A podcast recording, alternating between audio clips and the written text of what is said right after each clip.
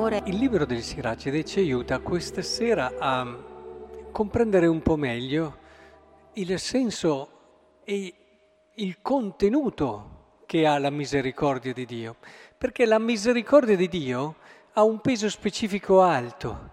L'impressione è che a volte, ed è con queste persone che eh, verso queste persone si scaglia il siracide, a volte si tende a, a svuotare la misericordia di questo peso specifico, renderla leggera, come se fosse un qualcosa di leggero che alla fine svuota di significato e di senso di responsabilità tutte le cose. E sì, perché, dice qui il Siracide, eh, se tu dici, ad esempio, vabbè, qui le prime affermazioni sono tutte di uno che sembra avere sicurezza in se stesso e si appoggia su quello che fa. Basto a me stesso, inoltre chi mi dominerà, chi riuscirà a sottomettermi per quello che ho fatto e poi entra nello specifico. Ci sono quelle persone che dicono ho peccato e che cosa mi è successo? Quasi a dire e allora doveva succedere chissà che cosa e in effetti guardi la storia e vedi che chi pecca tante volte va avanti, vive più addirittura di chi si comporta bene. E allora alcuni dicono, beh, allora il peccato dove sta? Oppure, e la risposta a questa però affermazione è molto sottile, ho peccato, che cosa mi è successo? Dice, stai attento che il Signore è paziente, è paziente il Signore, aspettiamo. Poi va avanti e dice non essere troppo sicuro del perdono, tanto da aggiungere peccato a peccato. Non dire la tua compassione è grande, mi perdonerai molti peccati, perché presso di lui c'è misericordia e ira, il suo sdegno si riverserà sui peccatori. Vedete, è molto importante questa affermazione perché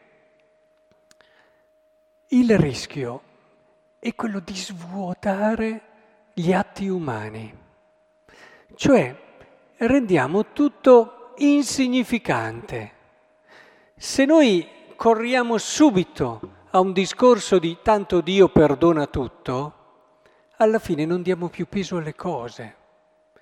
Non comprendiamo più anche il significato di quello che può essere un gesto anche di rinuncia, di sacrificio, quello che può essere una scelta coraggiosa, quello che può essere una fedeltà, un valore che magari mi tiro via dalla pelle, ma che però credo vero. Sono queste cose che danno ricchezza e intensità a una vita. Guardate, ho conosciuto tante persone che alla fine vivevano così. Va bene tutto, faccio tutto, tanto però ho trovato persone che alla fine non riuscivano più a riempire le loro giornate di significato, vuote.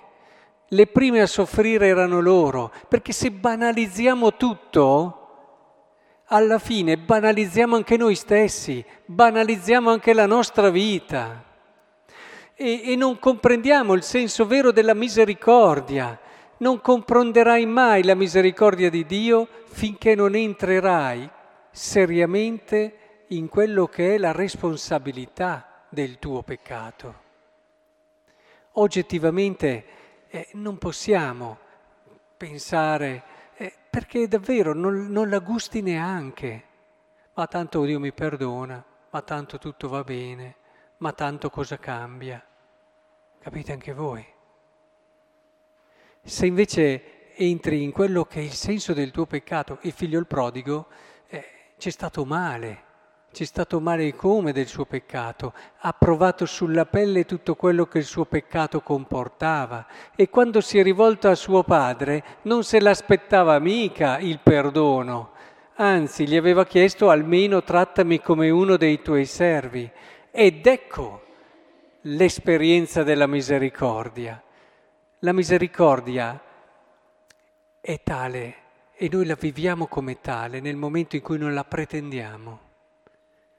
È lì il problema. Se vuoi gustarti la misericordia non devi mai pretenderla, non devi mai darla per scontata.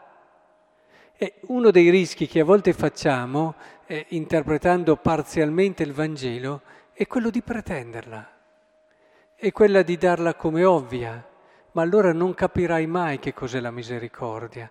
Provate a pensare all'espressione di questo figlio che torna a casa ed è sicuro che, ed è consapevole di tutti gli errori che ha fatto e di tutti gli sbagli che ha commesso.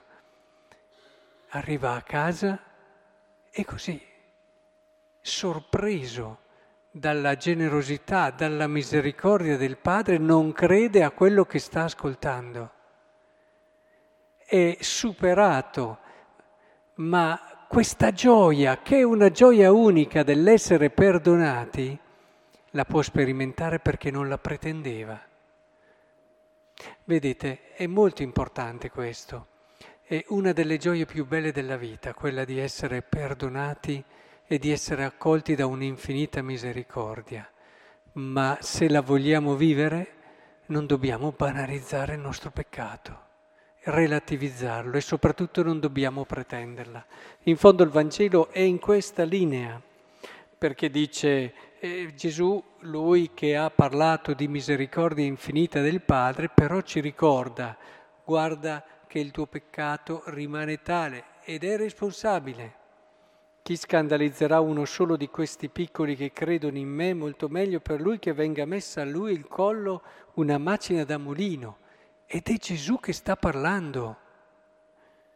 Se la tua mano ti è motivo di scandalo, taglialo è meglio per te entrare nella vita con una mano sola anziché con due mani andare alla genna. Ed è lo stesso Gesù della misericordia che sta parlando.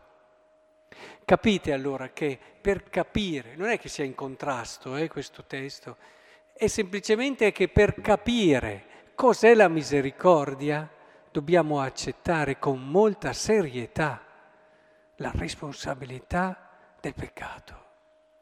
Ecco, in questo insieme, in questa dialettica potremmo dire che davvero nella nostra vita possiamo entrare in quel circolo virtuoso, meraviglioso, a cui ci siamo tutti, sapete, nessuno escluso, di continua conversione. Non ti converti veramente se non ti rendi conto di quello che hai perso con il peccato e non ti sei lasciato affascinare da quello che è la bellezza che ti sta davanti come infinita possibilità.